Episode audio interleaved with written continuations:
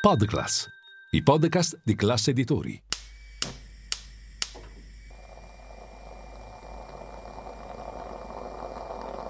Buongiorno dal gruppo Classe Editori. Io sono Massimo Brugnone. Oggi è venerdì 4 agosto e queste sono notizie a colazione, quelle di cui hai bisogno per iniziare al meglio la tua giornata.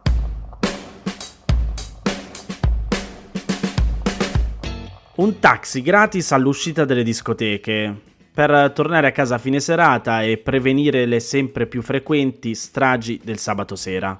Almeno questo è l'intento del protocollo d'intesa firmato al Ministero delle Infrastrutture e dei Trasporti alla presenza del vice premier e appunto ministro delle Infrastrutture e dei Trasporti Matteo Salvini.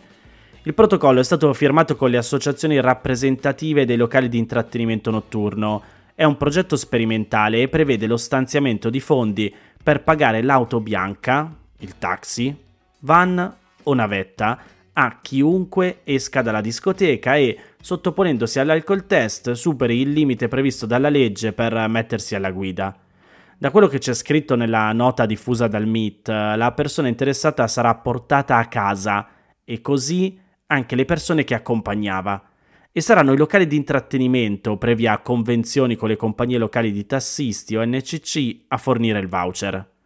Un'iniziativa di prevenzione, dice il Ministero, soprattutto sulle stragi del sabato sera, sulle strade italiane, che si inserisce però in un periodo difficile per il settore dei taxi.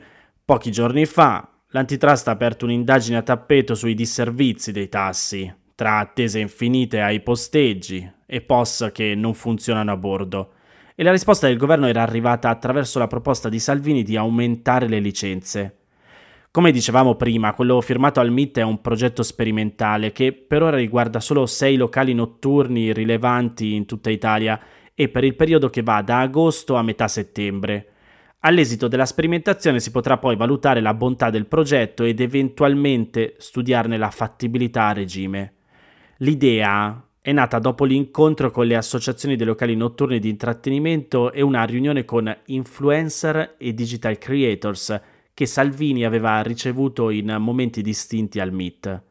Quello che ci sarà da verificare, se estesa davvero a tutta Italia, è la fattibilità economica, da dove si prendono i soldi per pagare i taxi a tutti coloro che decidono di andare oltre il limite alcolemico di mettersi alla guida, e poi se la politica pensata da Salvini incentiverà in questo modo a bere meno alcol per tornare a casa con i propri mezzi, oppure di più, perché tanto c'è un mezzo gratuito, o meglio, a spese di tutti i cittadini, che mi porta a casa.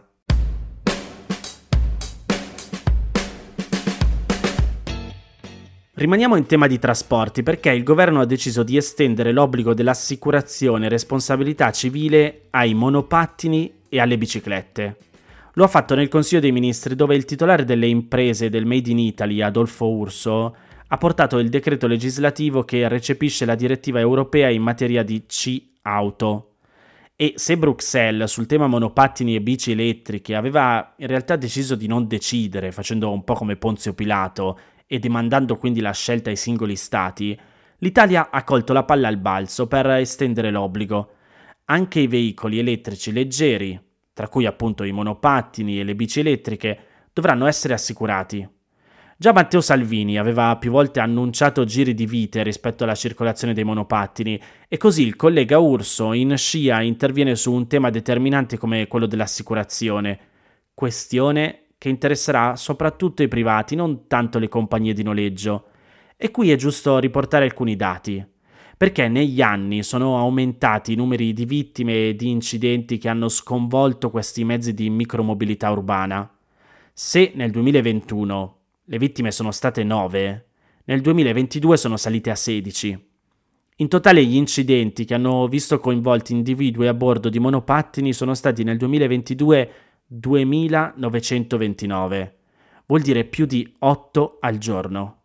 Secondo i dati dell'ASAPS, l'associazione dei sostenitori della polizia stradale, sono stati 759 i morti nei weekend sulle strade italiane nei primi sette mesi del 2023, in 682 incidenti.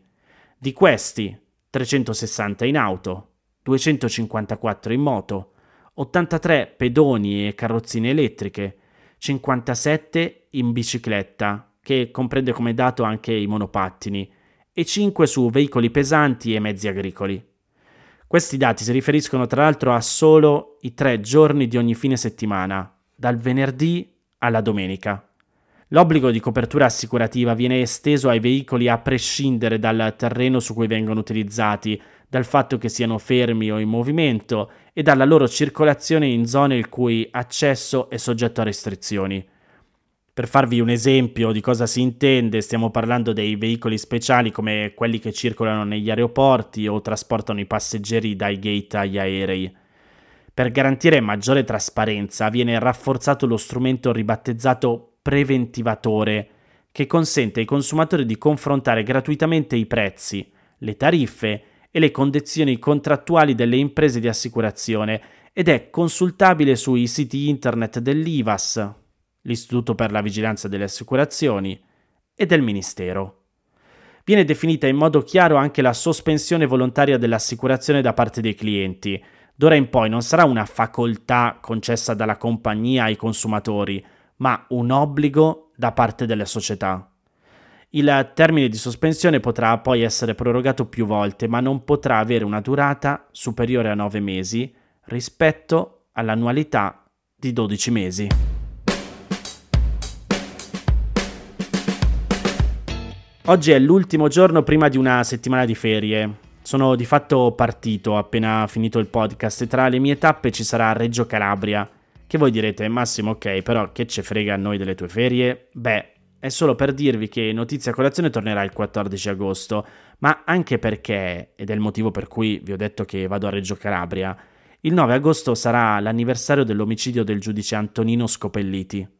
Sono 32 anni che non si conoscono mandanti ed esecutori del magistrato che doveva rappresentare in Corte di Cassazione il maxi processo istruito a Palermo dal pool antimafia di cui facevano parte Falcone e Borsellino. Chi ascolta da più tempo questo podcast sa già che ho appunto realizzato un altro podcast dedicato alla storia di Antonino Scopelliti e al suo omicidio. Si intitola proprio L'omicidio Scopelliti. E quindi allora come terza notizia vi lascio qui il trailer. Se volete, in questi giorni lo trovate proprio qui, sulla piattaforma audio da cui mi state ascoltando. C'è una prima ricostruzione dell'agguato. Il magistrato stava risalendo questa strada da solo alla guida della sua BMW quando da questo sentiero i killer appostati hanno lasciato partire uno o due colpi che hanno ferito mortalmente il giudice Scopelliti. L'auto ha proseguito naturalmente la sua corsa ed è finita contro questo cancello ai bordi della strada precipitando nel vigneto sottostante. Era il 9 agosto 1991. Antonino Scopelliti era il pubblico ministero che in Corte di Cassazione doveva rappresentare la pubblica accusa al maxi processo di Palermo. Il, il suo omicidio eh, ecco, ha un carattere preventivo, un carattere anche intimidatorio. In realtà tutto questo non servì a nulla. La mafia fece un brutto affare anche con l'omicidio Scopelliti.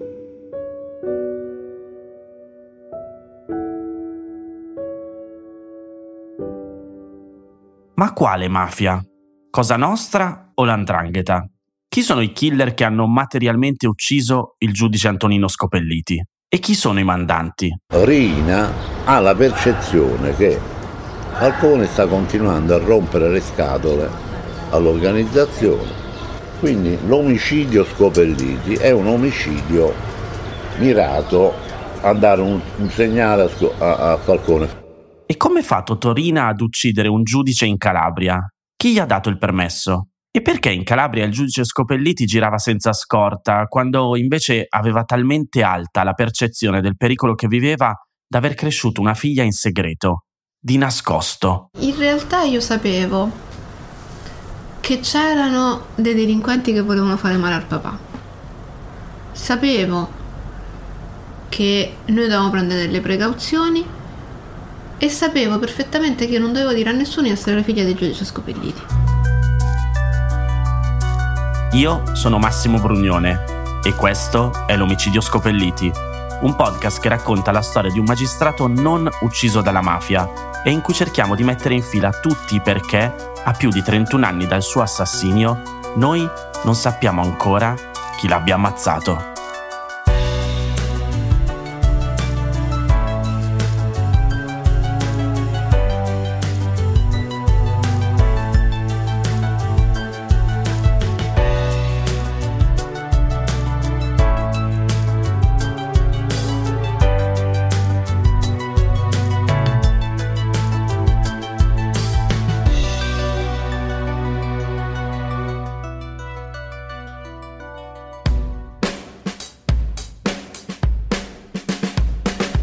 Queste erano le notizie a colazione di oggi. Se volete suggerirmi alcune notizie o mandarmi i vostri commenti su quelle trattate, potete scrivermi all'indirizzo notiziacolazione.it. Se volete rimanere aggiornati c'è il canale Telegram di Notizia Colazione. Nel sommario della puntata trovate il link per gli altri podcast del gruppo Classe Editori. Io vi aspetto lunedì 14 agosto per iniziare insieme una nuova giornata. Un saluto da Massimo Brugnone.